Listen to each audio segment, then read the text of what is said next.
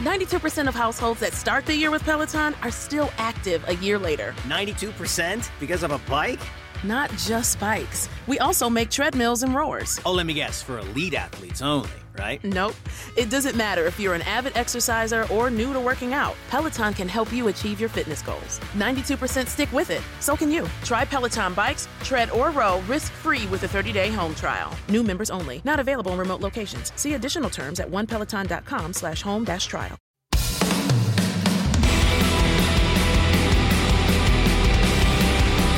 Hey everybody, welcome to Performance Anxiety, a proud member of the Pantheon Podcast Network. I'm your host, Mark, and before we get started, I want to thank our sponsor, A K G, for sending us their Podcaster Essentials kit. Incredible mic, the Lyra mic, wonderful headphones, feel great, they sound great, and the whole package is the best quality, lowest cost to get into podcasting on your own. Today, I'm joined by the entirety of the band Katan. That means I have two people on the show this time. Nick Thornberry of Vatnet Viskar and Brett Boland of Astronoid have joined forces to create a death metal E P. And it's been a long time coming. It's a great talk about their history, the band name, and the effect of context on our perception of people and music. And maybe doing a Def Leppard covers album full of blast beats and death metal vocals. Self-titled E P with artwork by the renowned artist Travis Smith is out and available at katan band dot com and all the usual places. Follow them on social media at katanband. Follow us at Performance A N X. Rate and review, because more people find the podcast with good five-star reviews. And you can show us some love with coffee at ko-fi.com slash performance anxiety. Merch exists at performance a n x dot threadless dot com, and you can buy some. I know you're all dying to hear this one, so let's get into it with Brett and Nick from Katan on Performance Anxiety, part of the Pantheon Podcast Network. All right, go ahead, Nick. Hey, I'm Nick. This is Brett. And we're Katan, and we're, uh, yeah, let's do that again. So let me think. We're Katan, uh, listening to Performance Anxiety, or do you guys see? Grab our album at check us out at katan band dot com, and uh, thanks for listening to Performance. Album comes out tomorrow. Well, uh, yeah, I don't know, March. What is yeah. it? I did a really good job at the end last yeah. time, and I, I can't remember what I said. So no. I hate like it's Plugging, necessary. Shameless plugs. Oh my God! Sure. Just like social media, it's like. Such a time suck. It's Katan Band, right? You can yeah, Katan Band on Twitter and Instagram. Yeah. Okay. So Katan Band on everything, so I'll just say Katan Band. Just I, I think I can. Katan Band on social media. Yeah, you got this. Yeah. Right. Okay. I can try this again. I think I'm ready. All right. Hey, I'm Nick. This is Brett. And we're Katan. You can check us out at katan band dot com, and you're listening to the Performance Anxiety Podcast. All right, cool. Oh yeah, that's great. I mean, the, the whole like, it's like three minutes long. Yeah. Brett, I understand that some congratulations are in order.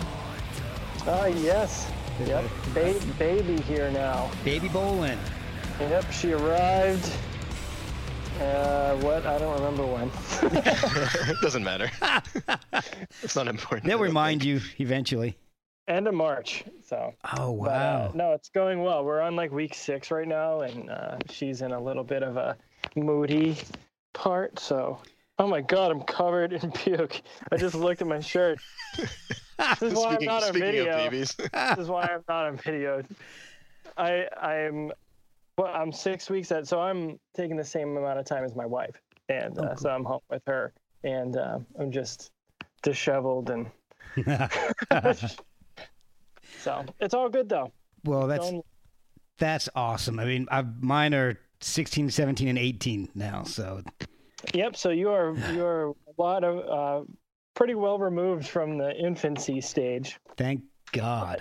Yeah. I couldn't. I'm looking at it now. I couldn't do it at this point. So God bless you. Yeah. Well, well, Mei-Ling and I are older for most. I would say on the older end for parents. Yeah. I'm, I'm thirty-two. A lot of people have their kids in, you know, when they're in their mid twenties. Yeah. Um, but it's getting older as time goes. Like, I think more people are waiting until yeah. they're a little older. I mean, I was, uh, God, when our, my oldest was born, I was twenty-nine, I think. Yeah, around the same. So my wife was, we've had like a six-year difference, so she's twenty-three, so. Mm-hmm. So she was she was in the normal area. I'm a, I was a little on the older end of it, but. Yep. My but, wife's older than I am, so. Ah, look at you. So she, um, yeah, but so we're on the, I don't think we could do it if we were like any older. But, or know, younger. We'll see. Or, or or younger. See, I yeah. think of the other way too. And like, I could barely keep my shit together now. Never mind yeah. if I were younger. My oh, dad was like twenty when I was born, and I'm like, uh, no, thank you.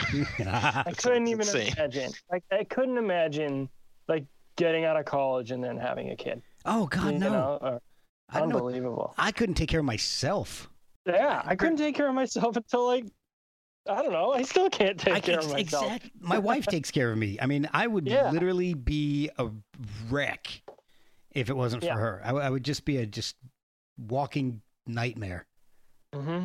No, I'm with you. So, so, um, Brett, you've been on before. I don't know if you even remember, but it was yep. almost exactly yeah, a no, year ago. All right, cool, cool. Oh, was it? Yeah. Yeah.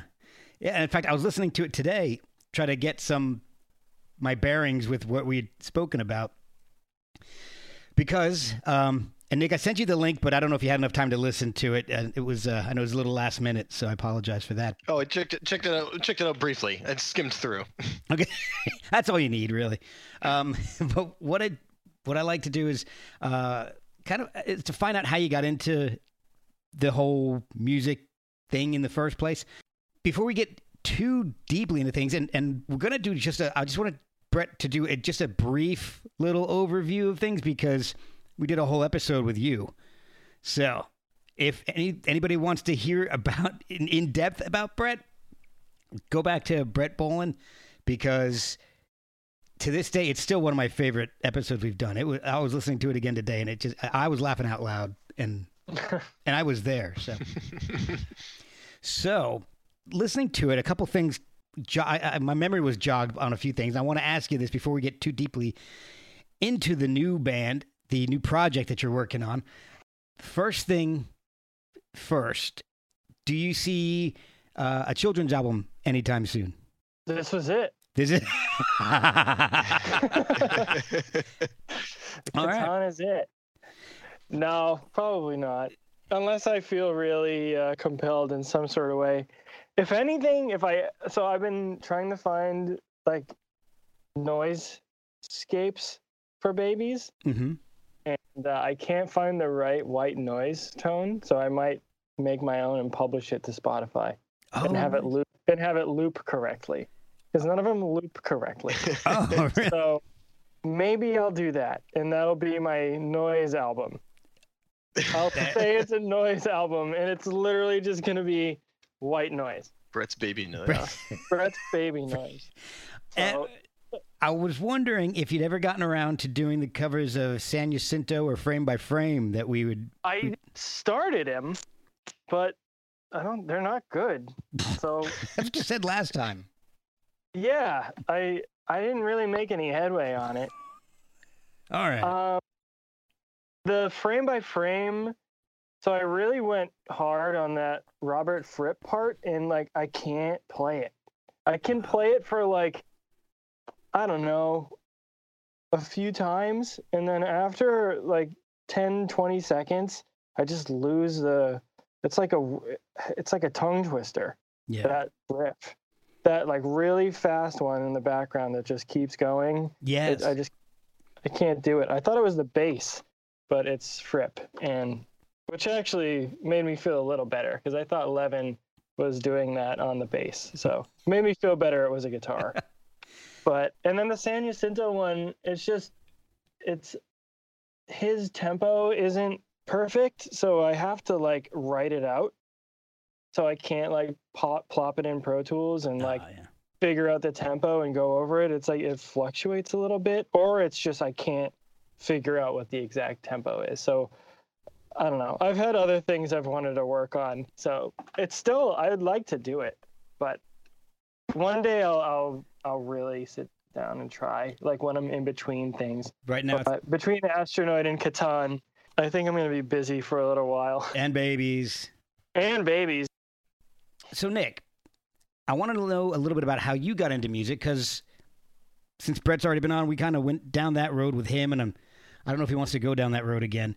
Uh, we'll do a little overview in a little bit, and my dog started barking. That's great. Yeah, mine was just doing that before. Oh, God. One of them. Swear. My baby's barking. I should have seen that one coming. So, how did you get into music in the first place? I mean, was was there a lot of music in the household? Were you, were you made to take lessons? I mean, how did the whole thing get started for you? Well, I, I, I think generally it's like really no one else in my family is a musician or anything. Um, but my dad, just, I don't know, I mean, it sounds stupid to say that he's just kind of like very into music, because I think most people are very into music. Yeah. But I don't know. It, it just like he he was, like I said, he was younger. And so he was like listening to, when I was growing up, I, I was born in eighty-six. So I was growing up with like grunge and like alt rock and all that stuff like that. And he was way into that. He's always been, my, it's funny, my dad is, oh, is still swears to this day. He's like, nineties are the best era for music ever. And I'm like, yeah, I agree. Totally. And I mean, but for me, it's nostalgia. It's like, you know, it's like I'm, you know, a thirty-five year old guy. So it's like, this is literally what I grew up with. So yeah. um, it's, and it's, it's funny. I find it funny too, that like some of the stuff, it's like, you know, you hear it played to death on the radio, just like, you know, like Nirvana or, or anything like huge like that. Yep. But then having some years away from it, and then in probably like the last, you know, five or ten years, like kind of going back to that stuff and being like, this shit is the best music. Like all of that, like nineties shit that was on the radio a lot of the times, like this is amazing. Like, you know, oh, Alice in yeah. Chains is one of my favorite bands, you know. Um, yeah. And then, like I said, I'm definitely biased because I, you know, it was my childhood, but um, right. It like as far as lessons and stuff, I actually, I actually tried starting to play drums like a little bit in like elementary school, but uh, failed miserably at that. Never really practiced. Never really tried that hard. Um, my brother actually got a guitar at one point, like some pawn shop guitar, and I just started screwing around with it. And uh, since then, I've been in one one band or another, okay. mostly mostly bad until Vatnet Viskar kind of, uh, you know, right time, right place. So but, uh, Vatnet Viskar is, is heavy, and I'm going to expose my ignorance of the genre a little bit. What kind of metal is that considered? Does that mean, is that considered black metal or death metal? What what what would you consider? I mean, we're definitely trying to be a black metal band, but okay. like not like true Norwegian cult black metal. Like you so were a bunch burning of band... churches down and stuff. No, like, I mean, you get the question like, oh, so are you guys like Satan black metal or Trees black metal? I'm like, oh, I think we're more on the Trees black metal yeah, side. Trees. But, um, yeah, it was Trees black metal. Yeah, but like there yeah, were a bunch of in, bands. Was in Trees. Yeah, there was like, a, I don't know. It was like right around that time. Like I started, it's like I was in my like kind of like later teenage years and stuff like that. I was just into a lot of like metalcore and, and, and stuff like that. And I just kind of started slowly creeping down towards like listening to like At the Gates and this more like old Swedish death metal stuff and and all, all this sort of stuff. And I just, you know, got in touch with one of my friends. I'm like, dude, we should start like kind of a like real metal, like black metal type band. And uh, there was a lot of these really cool, really atmospheric U S black metal bands around the time. So Wolves in the Throne Room was like probably my biggest influence there. Okay. Um, that's the genre. That's, yeah, that's the genre. That's they are like that. U S black metal. That's yeah, U S like... black metal, because it was like, I mean, but they, like so yeah. much gets lumped into that. Yeah, but it's like, like Death Heaven does not sound like Wolves in the Throne Room. No, but, but it's like U S black metal is, it's like Wolves in the Throne Room and what is it? Come on, my favorite one. Uh, Agalloch. Well, Agalloch is in there. All the oh, I know the them. I like them from like Iowa and like what's oh, the Slipknot. Uh, Panopticon. Oh yeah, Slipknot. They're American black metal. Panopticon. Oh that, yeah. Like that. That shit is. I would say what. Yeah. Like, I think uh, like Vatnet stemmed from. It was like, just that, like a lot that of movement. It's that movement. Yeah, there's like a lot of like really weird. Yeah. Like really weird, like diverse, like genre bending, like stuff going on in that U S black metal genre. And I think so we would get lumped into that all the time. And I, it's funny because I barely considered us black metal, especially by the the time I left the band. But um, I didn't really give a shit. Like, yeah. You just play the music like, you like. Just like I was like, we're like if the Deftones were a black metal band. Yeah, I like that. I funny. I I went back and listened, and I can almost understand that.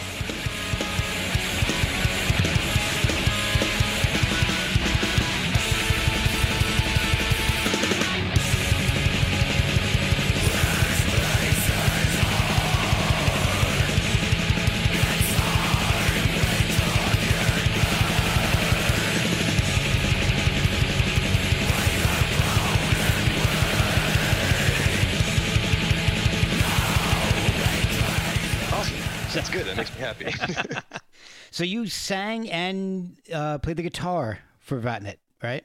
Yes. How did, okay, how did you guys come up with that name in the first place? So uh, it's Swedish. It means the water is whispering.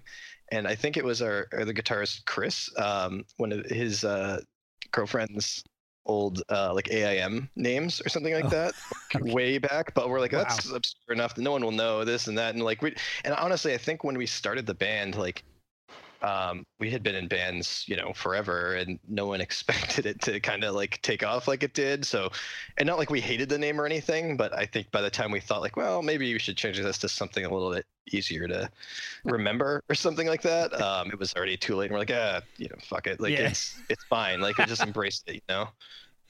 I looked to me in research that you end up ended up at the end of the band's run there, you kind of just end up shortening it to Vatnet. Was that was that so I left the band after the album Settler. Oh, okay. um we did we did like a bunch of touring on that more touring on that and then I I left the band just, like it was just kind of time to go back to real life for a little bit. Nothing yeah. No like major fallout or anything like that, no drama, just I'm just like, you know what, I I got a decent job offer and I was like, I'm tired of doing this. Um, it was like we threw ourselves into it like a million percent. Like we were touring, I think in what four years or whatever, we played like almost four hundred shows. Like it was Whoa. It was like a lot like a lot of like really bad shows, some really amazing shows, like some of the best times of my life, like stuff I'm eternally grateful for, but um that I never thought I'd get to do. But I, I would look at some some of these bands who had been together for ten years and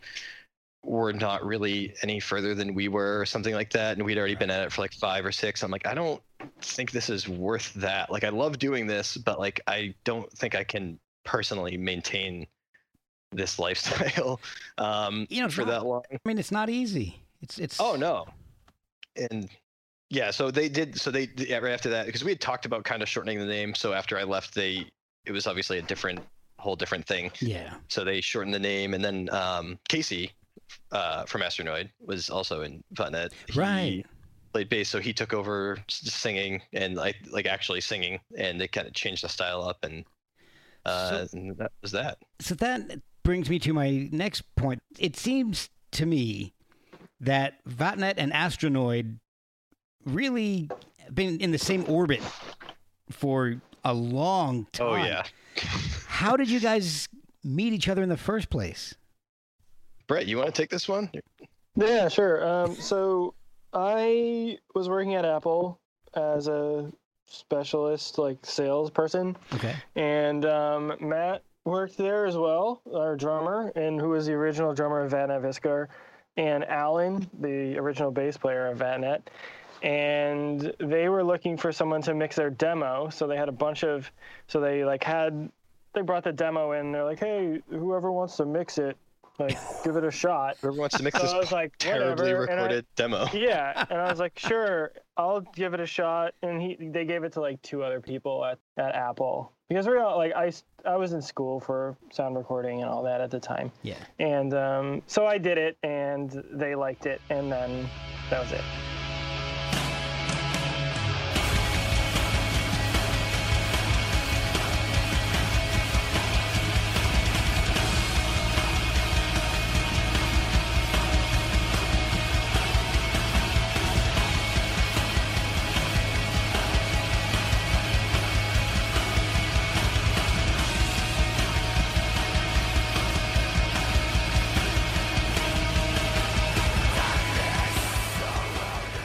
Like uh, we, I was good friends with Matt. I was good friends with Alan, and then I met Nick and Chris at the at a Fourth of July party at Nick's house. Oh yeah, that's right. And, um, that was the first time I ever met Nick, and it was one of the it was one of those parties that I think it's the Fourth of July party. I think um, maybe that we all that, that we all point back to. It, you know, it's just one of those parties that it was a lot of fun. We were pretty yeah. young. We're all like either right, we're in college or right out, so it was right at the prime uh, shitheadness. Yeah, so oh yeah, it was great. But um, we just kind of garnered a relationship um, from then on because I, I I was in a band, Hetfield and Hetfield, and with Casey. Yep. And I don't know if Dan was in it then, but he may have been. I think so was. We ended up working together on the demo, and then I recorded and mixed the first E P, and then I recorded and mixed um what is it Sky Swallower for Century Media, and then um they moved on to work with someone else after that, which was totally fine. Right. So we had a good working relationship, and we were really good friends. And our bands went on tour together once, and then once Astronoid started getting a little foothold in late twenty twelve, we did some shows together. And oh, cool. It's just yeah. sort of like we were just around the same time. Our bands played shows together all the time. Like we were in that, we had the same group of friends, so it was just like, yeah, and it became this incestuous cesspool of. Yeah, Brett actually played bass for uh, yeah, for I, a tour also. Yeah, the bassist. Oh, wow. um, I think he left, or I forget uh, I what don't happened. Remember. Yeah, so the bassist left um, after the recording, and I was like, "Oh, I'll do the tour," you know, because I know all the songs. I've just listened to him for a fucking. Month. It was with Internaut, so it was a, at least it was a cool. Yeah, one. It was a cool. I met Sasha and those guys, and they're all really nice and. Um, Yeah, so it's it's been a really cool um, relationship that Nick and I have had through the years, and we're just at this point where, like, just really good friends, and it's about time we started, you know, actually making some music together. So this new band was almost inevitable then. Yeah, absolutely. And you're Brett, you're actually playing uh, drums and bass on, and from the last time you were on, I've discovered that you actually consider yourself more of a drummer than a guitar player, but you play guitar and sing in Astronoid. Yeah, isn't it disgusting? It's it is. Isn't it, it annoying? Like stop a it. A little bit.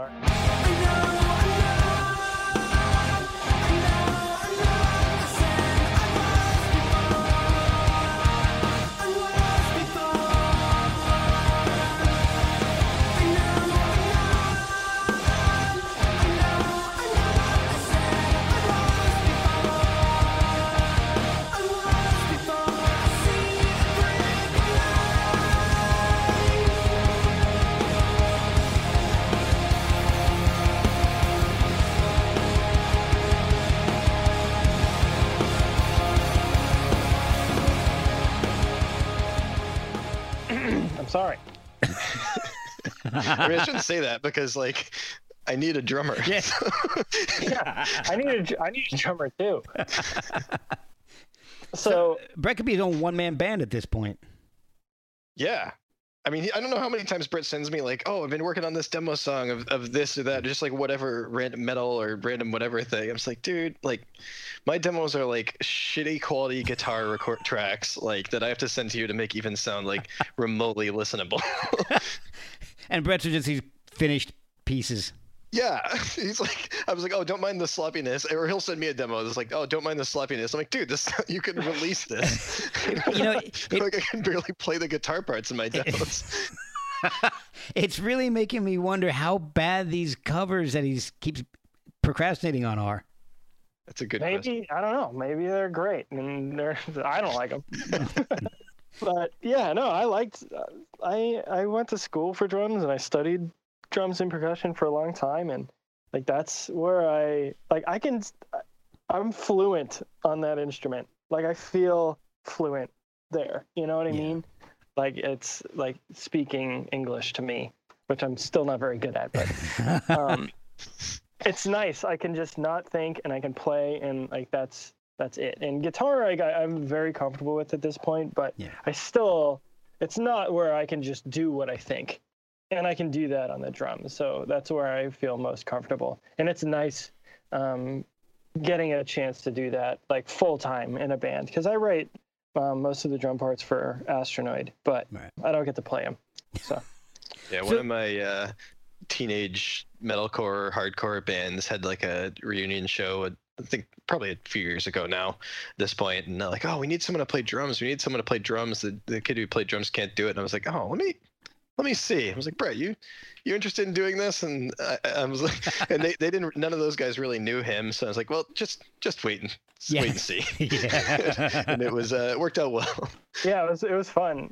It was pretty funny though. They, they, They, I don't think they were expecting, because I've I'm, I've toured around the world playing drums, and yeah, um, I don't think exactly. they were quite ready. It was pretty funny though, and we had a lot of fun, and I think it made like I think it was exciting for them of how serious I took it, and like how you know it was just a lot of fun. Like well, that show was really cool. It's really odd for me personally to think about it, because I got introduced to you through Astronoid, where you're playing guitar. So in my mind, you're always a guitarist and a singer, not a, a drummer and a bassist. Isn't that strange how I, I find that works like with like just age and stuff too? Like, so I think Brett and Casey are both like a tiny bit younger than my younger brother.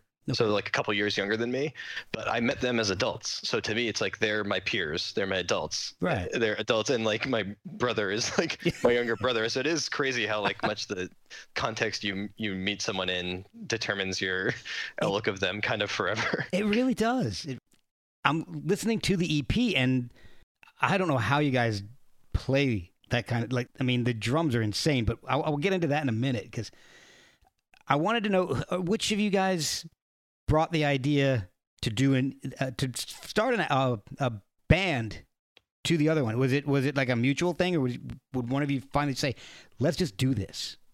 So I think this was kind of a very natural like progression of things. Like I had always planned on still writing something after I left Vatnet Viskar, just because I I like doing it. It's like a cathartic, like it it just feels good. And then you know if it could get released or I could release it myself, like great. You know, awesome bonus, because like I don't plan on um, dropping everything and touring full time again. You know, I, I want to play shows again for sure. I you know, but um, I I can't at, at this point in my life. It's not going to be like my job now. You right. know, but yeah. So I was writing these songs kind of like over time, and it was just not even a question of like who I was going to bring them to. Like, hey, Brett, I need drums, I need drum parts, and I need you to record this, and it kind of just like just went from there. Like he, he was into it first, which is the first step. I'm like, oh, does this stuff suck? He's like, um, uh, he liked it. So, uh, and just kind of over the course of recording the, the E P and, and, you know, Brett doing his production and just, you know,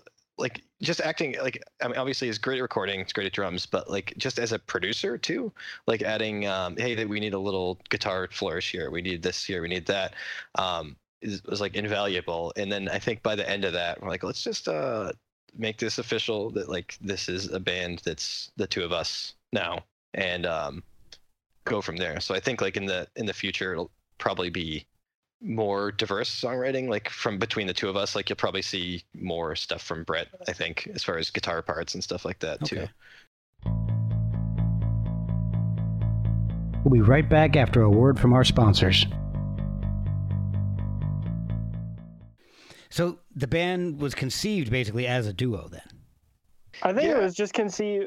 I think it was just going to be you.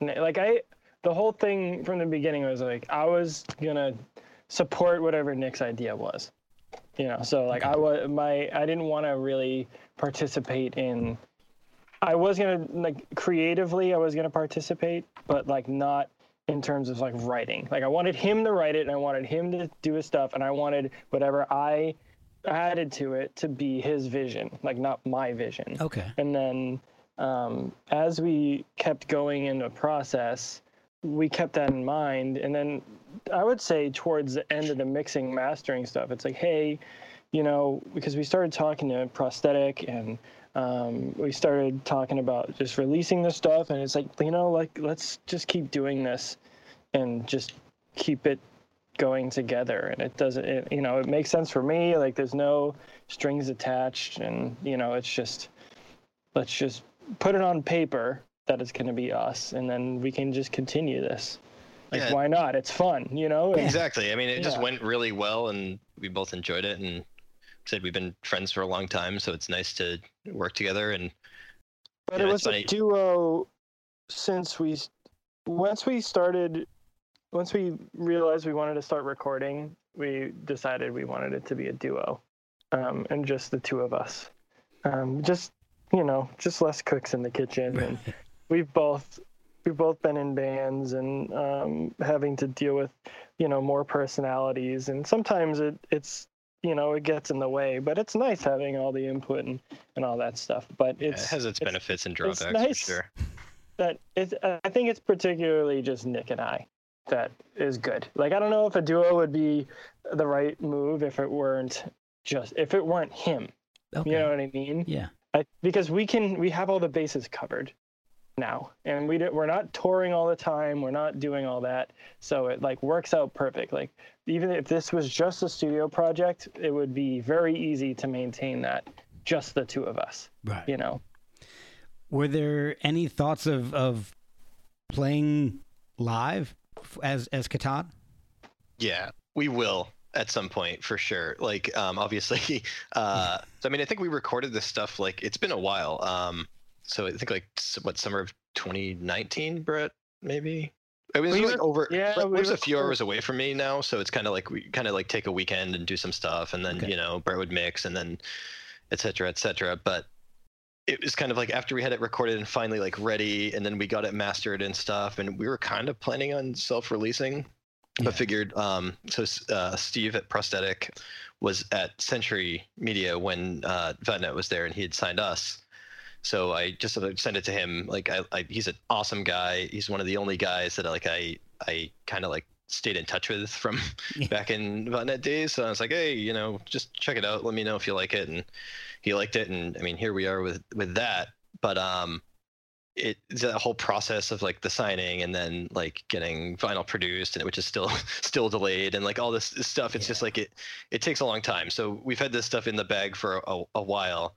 We'd like. But, to, I think we'd like to play it live um, when it's the right time. Yeah, and, exactly. And we have the opportunity to put on a show that we really would like to do, um, in terms of, you know, like, the production quality. So we'll see, and we'll see who's involved. I was gonna say, would that require expanding the band a little bit to? Uh... Yeah. We'll we'll we'll get some friends. Yeah, we have luckily we have a very like um we have a very like talented group of friends um around us, so I think that's not a problem. Luckily, right. Um, but like it, we've said, like too, like we don't, and it's nothing against like small shows, basement shows, anything like that. We grew up with that, we love that, but like this is that band. This band will never do that because we don't want to do that. We um, have it's to. Gonna be like right. Well, and it's not. I don't even want to even be like. That we're above that or anything like that, because I'm fine with that. I did the grind. I'm fine with doing the. We are you know, not above it. Yeah. Right. But, but like you know, but it, it it's just like that's just not what we want to do with right. this band. Like we want to, if we play live, we want it to be like Brett was saying, a certain level of production. I I person I said like to read interviews with. I've probably said this a million times. Read an interview with like Ghost, where there was a, a quote where him saying like we were a band for two years before we announced we were a band, and I was like that. Is awesome because like yeah. they got their shit together before and and that is super inspiring to me, and I was like yep, everything with this band has to be perfect before it does anything basically. Okay. Um so the same thing with live shows, like we won't play a live show until we're damn well ready. But I definitely want to. There's nothing like that feeling uh, for some reason. It's just it's just great. So um that's the plan. And you said you recorded all this stuff in the like the summer of twenty nineteen, and it's May of twenty twenty-one. Was there a reason for the delay? I mean, was it pandemic related, or was it just legal stuff with the, the label? I think it was um, everything. It's so, kind of general life so what, uh, too. Hold on, let's go through the timeline here. So I'm pretty sure we recorded it. Hold on, I'll tell you right now. Um, maybe I won't. My computer's, my computer's shooting its pants. So Nick, yeah, what the hell's going on? I just built this thing and it's a pain in the butt. So say we recorded it then. We basically recorded it around that time. And then in twenty nineteen, Astronoid had a bunch of shows in October with Coheed. And then we went to Europe. And then the world shut oh, down. Oh, yeah. And then we were all like, what the fuck is going on? And I probably mixed it around that time. And it took me probably a couple months because we were, you know, we were we had no fucking clue what was going on. So say right. what? So we mix, I finished mixing this probably, what, in the spring yeah, of last probably. year? And then we sent it out for mastering, and then we got artwork, and then we sent it to the label, or we started con, basically what we wanted to do with the label, you know, and that takes time. And yeah. then once we signed the deal, it takes about like six months. Yeah, I think we, we submitted like, this in December, right? I, probably, and I, I think like we weren't generally in like a rush to get it out no. either. Like, because I like I know we're we're both very busy with work at the time and stuff yeah. like that. Brett's got Astronoid now. Brett has, you know, there's like, I think my goal with this also is like to not kind of let it ruin our lives right. in the way that a band can easily do. Yeah. So, um, I think that's that's kind of important for, for me to keep in mind. But um, not like we're not putting everything we have into it. It just might take a little longer. Right. How did you guys come up with the name Katan? I'm thinking, I started looking at, trying to figure it out myself. What I came up with, and I'm pretty sure this is wrong, is that it's either a star in the Star Trek universe that died out a thousand years ago, or a hyperactive actor from the S N L days in the late nineties who played that Mister Yeah. Peepers. They're both, they're both just as lame. But it is the Star, but it is the Star Trek one. Yeah. Believe it, so it actually is the, uh, a reference to that Star Trek nice. episode. Yep. Uh, I'm a huge nerd, sci-fi nerd. I was just kind of like, before this got kicked off, like going through rewatching all that, and I, I saw this episode. I, that show in general, like kind of Star Trek in general, I always thought, as cheesy and outdated as it is and stuff like that, there's some like, some real like kind of like depressing like weight behind a lot of those episodes, or like the concepts and stuff, and and that that episode where it's like Picard has to, he lives this whole other life in in his mind basically. And then like wakes up from that and is like, oh, that wasn't real. So, and that like kind of carries on like in like other mentions throughout the, the series and stuff like that. And like, yeah, and it's a star that died. So I'm like, that's uh, super depressing, um, right. which is where I like to be with my music stuff for whatever reason. Because generally I'm I'm not like that in like uh, everyday life. But I don't know, artistically, I, I like the um, really dark stuff.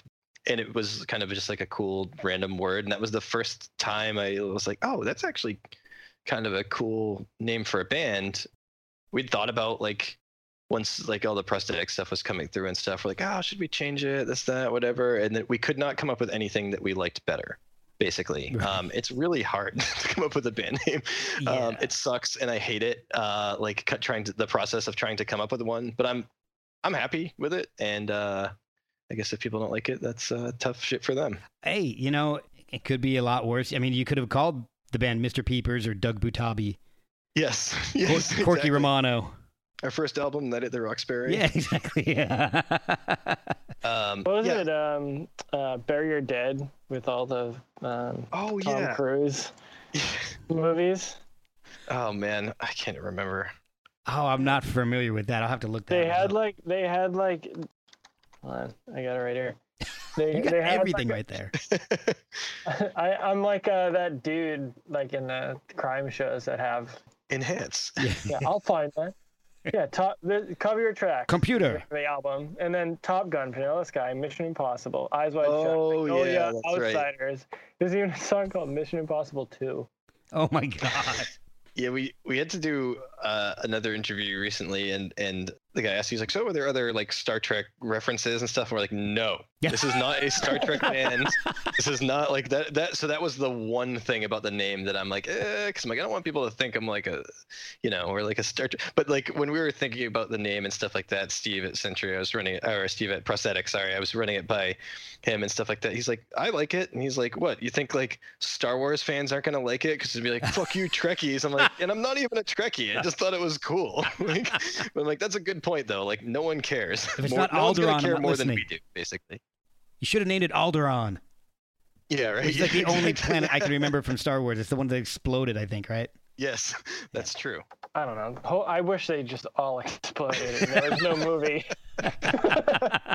Yeah, I find myself. It's weird. I, I like. I, when I was a kid, I was a, a way bigger Star Wars fan, and then as I got older, I was more into like Star Trek and stuff. And I'm like, I don't know why. Like, maybe it's because it deals slightly more with like veiled real life things. There's something like. I, I definitely like much better about it, where Star Wars is basically just kind of like a, a space opera, which is fine if you like that, whatever, yeah. But I find myself less and less interested by the day. Yeah, I'm, I'm finding myself less and less interested in both of them. I used, and I used to love Star Wars. When the first one came out, I was like four, and my dad took me to see it as like a matinee or something. And I, I remember that was the first movie I ever saw, and uh, I, I loved That's it. That's cool, though. Yeah, it was. Yeah, uh, but the new Star Wars movies suck. They're and awful. They're so bad. I don't. I, I. We're not gonna get into this. No, I don't. This isn't a Star Wars podcast. See, there's plenty of those. I could go right. on. For, I could. I, yeah, I could I make on to special... other more depressing sci-fi things. Is there an overarching theme to the songs on the E P? This E P, I would say. Not I, besides like kind of the general uh, nihilistic depressiveness of it. Yeah. Yeah. No. Other than that, because because this was because this kind of took. This was my first like songs I've I've kind of put together in a few years now, and um, it's kind of just finding our our sound, finding our feel, this and that. So I think like I already have some ideas for for an album, um, kind of to. Make it more cohesive lyrically and stuff like that. But this one, I mean, ranges from anything just from like straight up nihilism to bad dreams to um, wanting to be remembered to, uh, let's see, I don't, what is Processor about?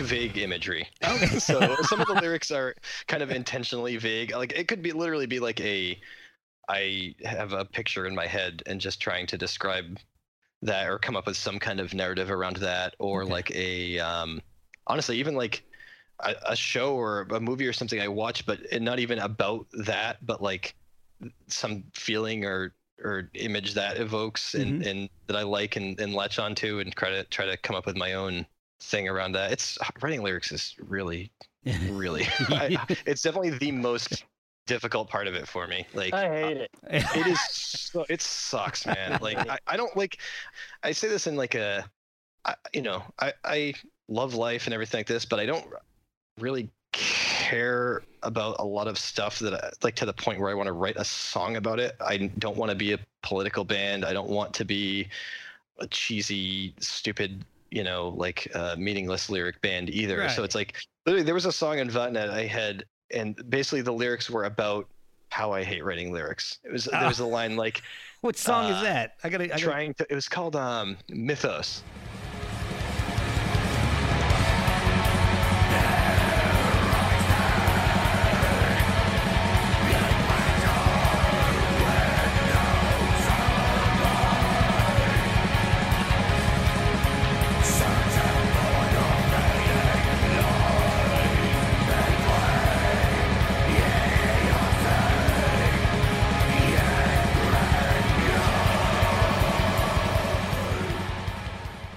Called like there's like a line it's like try, searching for the fading line between idiocy and grandeur, and I'm like, yep, that's it, because like I don't uh like writing. I love and... that that is like that is a very eloquent version of one of my favorite um quotes from Spinal Tap, where they just they say that there's such a fine line between clever and stupid.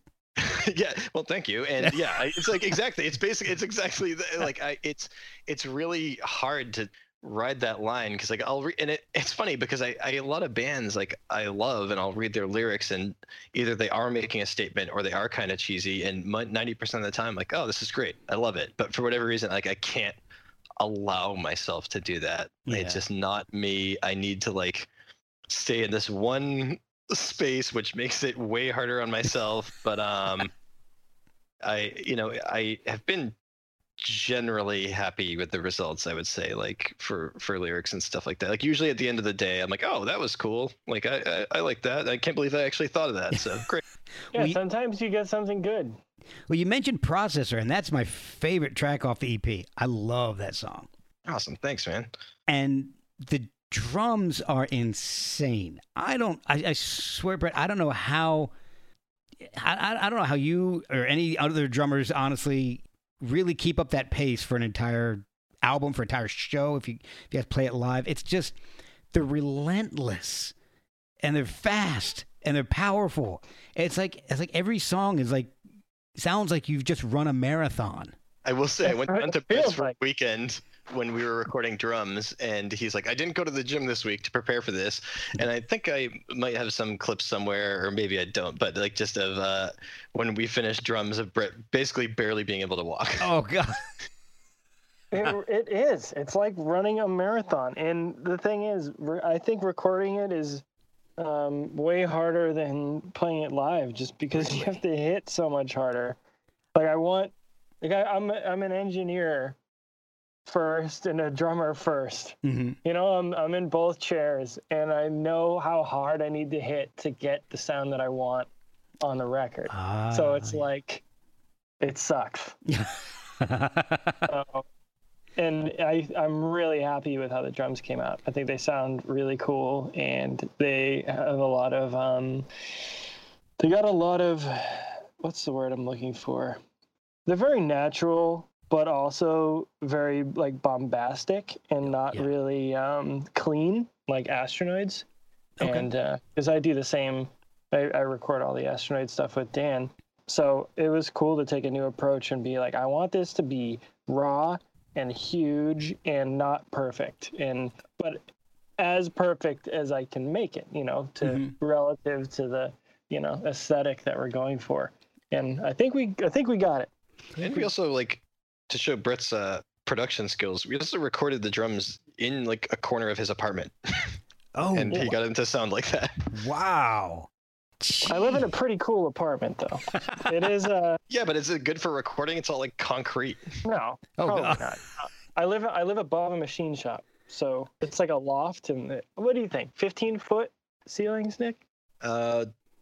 It's a yeah. metal roof and probably fifteen foot ceiling. So it's it's big, and wow. it's like. It's about fifteen hundred square feet, and it's like pretty much all open except for two bedrooms. So wow. they're set up in a corner, and I got it all mic'd up, and it and it it's pretty good. You know, better than most apartments. They, and no one's yeah. Out of any and, apartment drums I've heard, those are the best. Yeah, they gotta be some of the best, because there's no one above us. No one's below us half the time. If they are, they're working and they don't give a shit. Probably so we did anyway. It over the weekend, right, Nick? And there was nobody around. Yeah, and I think we just did it. it. Like I went down on a Friday night or something, and we just got the drums done Saturday, Sunday, and I left. And that was. It's like it's funny because like it never concerned me about doing it in the apartment, because I'm like, oh, I know. Brett, yeah, yeah, he'll make it sound yeah, good. Brett's Whatever. in charge. Yeah. Yeah. Mm-hmm. Or he'll tell me that it sucks and like he need we need to go somewhere. Like either way, like Brett demands like a certain level of uh of uh, uh perfection for for this stuff. And I guess, you know, if it sounded like really bad, I maybe I would have said something. But I don't think I can. I have that ear for that stuff like Brett does. I think if it were really bad, you know what? It, you may have been nice to me. Like yeah, man. Like I trust Brett's ear. But it sucked. Like maybe that's what it is, you know? I don't know. Yeah, maybe they are bad. maybe they are bad. Maybe it sounds like shit. So oh. is is this uh the precursor to a full length album? Yeah, definitely. So Brett has been like obviously pretty busy lately with Child and Astronoid stuff and stuff like that. But mm-hmm. um I've been kind of like writing stuff in the background, um, probably ninety percent of which will just get thrown away, but uh I think we I, there's at least a few songs in there that I really like, and Brett's been working on some stuff too, um, which is great. So it's like, because like I was saying, now having Brett like writing some guitar stuff too is is great. So it's going to be super interesting and fun to see like where that lands as far as. Yeah, yeah I'm I'm very excited. But yeah, there, there will definitely be a full length. When we'll we'll see. Hey. We'll see. It takes a while, obviously, but uh, yeah. The E P just came out. You know, we can't rush right. things. Yeah, yeah the final, it'll that, be. The, we're gonna like, take our sweet time. Well, and you both have other commitments going on, so and babies and stuff. So yeah, it's yep. funny. It's like I've never been like I finally have like a, a real like grown up job, and I'm so super busy with that like a lot of the time and stuff like that. I'm like, man, this seems like a this is a lot harder like doing this band stuff, like serious band stuff, when you're also working a full time job. Like this sucks. Yeah, well, it's tough. One of the other things I really enjoyed was the artwork. Who did the artwork for the E P? It's um, so uh, this guy Travis Smith that oh. Steve Prosthetic um, I know Travis. Suggested that we talk to, and um, I Nailed we could it. Not be happier. Yeah, it was like it came out perfect. Like it did. I, we sent him a few examples of stuff we liked, like hey, we like this, this, and this, but obviously we don't want it to be exactly the same. Right. Um, here's the E P. Here's the kind of general concept of it. This kind of dystopian sort of sci-fi, depressing sort of thing. And um, he's he was awesome, like through the whole process. Just sending us, probably sent me like thirty different like options. Oh, hey, do you want us to go in this direction or this direction? And then like a, more updates, this way or this way. Do you like this? Do you like that? And it was just so into it and so on top of everything. And I was, I was like blown away. I'm like, this guy's done like some serious shit. Like, yeah. like I was like, and he's like, like yeah. still life. And yeah. all of the Blackwater Park, he did fucking all of the uh, Death, Sound of Perseverance. Like there's yeah. no. This guy's done some of the most iconic metal artwork ever. Yeah. So I was, it was one of those, like, it didn't even really hit me until it was done of like, man, like this is like the Travis Smith. Yeah. It's, you know, more praise for the guy and like the process, like it, it was, he, you, you know, it's obviously nice to work with. It, it's not always one hundred percent necessary, but always nice when people you're working with are actually into the project. Right. And like, yeah. You can tell you can you can tell that easily, I think, and he was definitely into it, and that just made me feel a million times better. And then by the time we got the end result, I was like, holy shit, like this is like I could not have like dreamed this up better myself. Like this is perfect. Um, good suggestion, Steve. Yeah, yeah thanks, Steve. Like, because I think he sent us, he suggested him once, and we're like, ah, we're gonna talk to this guy or this guy or whatever. And you know, first guy we talked to was like, oh, well, you know, I can do this painting. It's gonna be four thousand dollars. I'm like, well, guess what? We don't have four thousand dollars. And um, not only that, I think, I think his work was way better, Travis. Yeah, ex- and ex- yeah, in the end of the day, I it worked out. Perfectly. Like I, I am sorry we didn't go with him sooner, basically. Yeah. Yeah. How did that? I guess maybe you just kind of answered it, but I was just kind of curious. In, in this kind of situation, is the label making suggestions, or are you telling them who you want to work with? I guess maybe just generally. Uh, I, it's like we needed an artwork. We needed artwork, yeah. and we didn't really have anybody, so we asked him. Like they're like okay. Steve, Steve has been really good about um. about being, you know, helpful in that regard. Like we had a mastering engineer, so we were we were good there. Um, there's like I like working with um God, why can't I remember his name? Magnus Lindberg. Thank you. He's great. Uh, he's done the Astronoid album. He he did.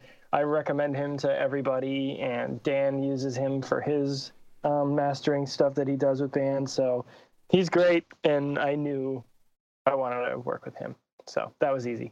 Yeah, it's kind of like in in like I think we got really lucky with this stuff too. Is like I I think both like Magnus and Travis like were like, well, we'll definitely work with them next time because they were both so great to work for. So and like yeah, it's like the label is, you know, and specifically like Steve, he's, you know, very experienced within the music industry and all that stuff. He has a lot of contacts. He has a lot of stuff. So that's I feel uh, grateful to kind of have that resource.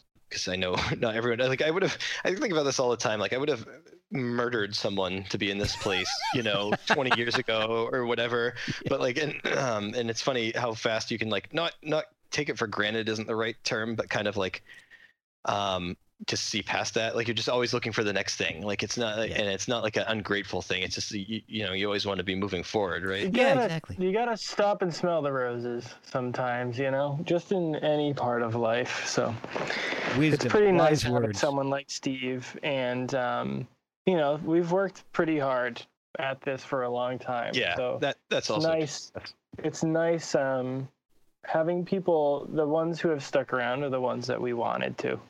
You know, that's they're awesome. The nice ones. They're the ones that are, um, you know, good people. And we've been fortunate to surround ourselves with good people. Yeah, and I think that was another part of this kind of being like, we're in no rush to, to get this out. We're in, you know, we want this to, like, this is what this is going to be. It's going to be like one hundred percent what we want it to be. And we won't accept anything less than that, or it just doesn't come out, or we self-release it, or we do whatever. And so kind of like relieving that pressure was awesome, and it's allowed us to, you know, it's a lot less stressful.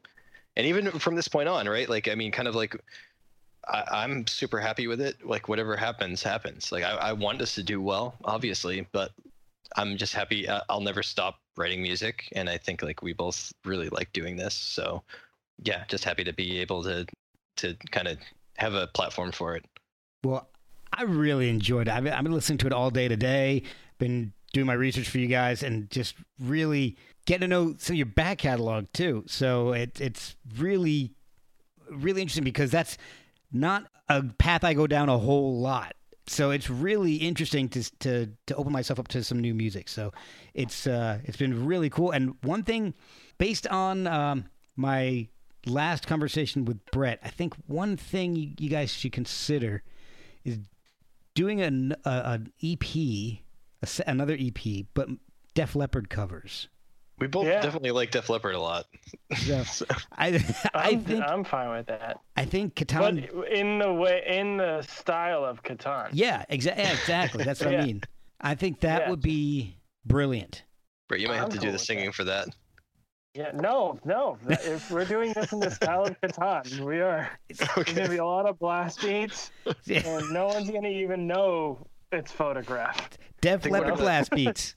One of the first yep. comments from one of our friends about the Katan stuff versus the Vatnet Viskar stuff, because a lot of our friends aren't really like black metal fans or anything either. Okay. It's like, oh man, I'm glad you guys, you, this is like less blast beats. And I was like, yeah, well, you know, it is what it is. Well, guys, thank you guys so much for spending some time and, and talking about the album. It's, uh, I always enjoy having Brett on. Nick, it's been great getting to, to know you and meeting you and, and learning a little bit about your history. I'd love to have you guys back on at some point together, individually, do a, Def, a show about Def Leppard, whatever you guys want. No, likewise, been great. It's been great doing uh, talking to you, and it's uh, I'm excited. Hopefully, we'll have a, an album in the future, and we can do this again. Absolutely. Mm-hmm. And is there um, a social media presence where that people can follow you guys? Uh, yeah, all of them, unfortunately. I did a really good job at the end last time, and I, I can't remember what I said, so. I, know. I hate like it's Plugging, necessary shameless plugs. Oh my god, yeah. Just like social media, it's like such a time suck. It's and Katan it band, right? You can yeah, Katan band on Twitter so. and Instagram. Yeah. Okay. So Katan then... band on everything. So I'll just say Katan band. I, just I check think out I can. Katan band on social media. Yeah, you got this. And you guys yeah. have a, a a website, or what's the best place to buy the album? So yeah, our website katan band dot com okay. is I have all we have got all the links there and the link to buy it because like there you're actually buying it um, through our store yeah. instead of like label store, which is uh, nice, but obviously whatever. Yeah. Um, we're both fortunate enough to not be in a place where we like need the band to survive at this point, like have in the past. So kill yeah. us. No, but seriously, buy it. Yes, but please, please buy it.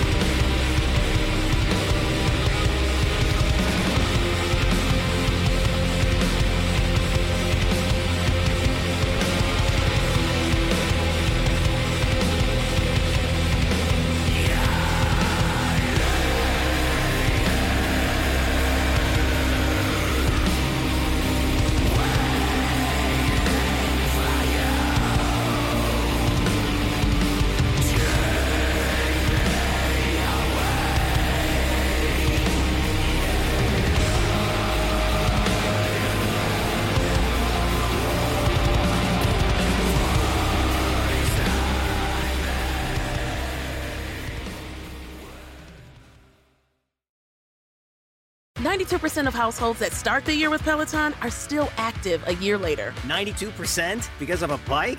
Not just bikes. We also make treadmills and rowers. Oh, let me guess, for elite athletes only, right? Nope. It doesn't matter if you're an avid exerciser or new to working out. Peloton can help you achieve your fitness goals. ninety-two percent stick with it. So can you. Try Peloton bikes, tread, or row risk-free with a thirty-day home trial. New members only. Not available in remote locations. See additional terms at onepeloton.com slash home dash trial. It's N F L draft season, and that means it's time to start thinking about fantasy football.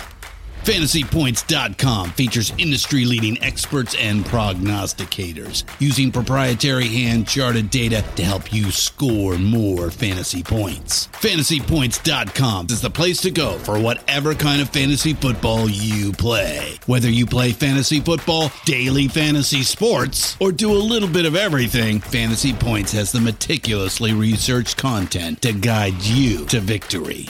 And why wait for the fall? Fantasy Points also covers the new spring football league, the U F L. Join the guru, John Hansen, Scott Barrett, Joe Dolan, and other massive names in the fantasy football universe with an exclusive offer. Use code Pantheon for fifteen percent off any Fantasy Points package, including the all-in package, with access to every article, tool, and data nugget that Fantasy Points has to offer. That's Fantasy Points dot com and code Pantheon for fifteen percent off at Fantasy Points. Fantasy Points dot com. Code Pantheon. Score more fantasy points.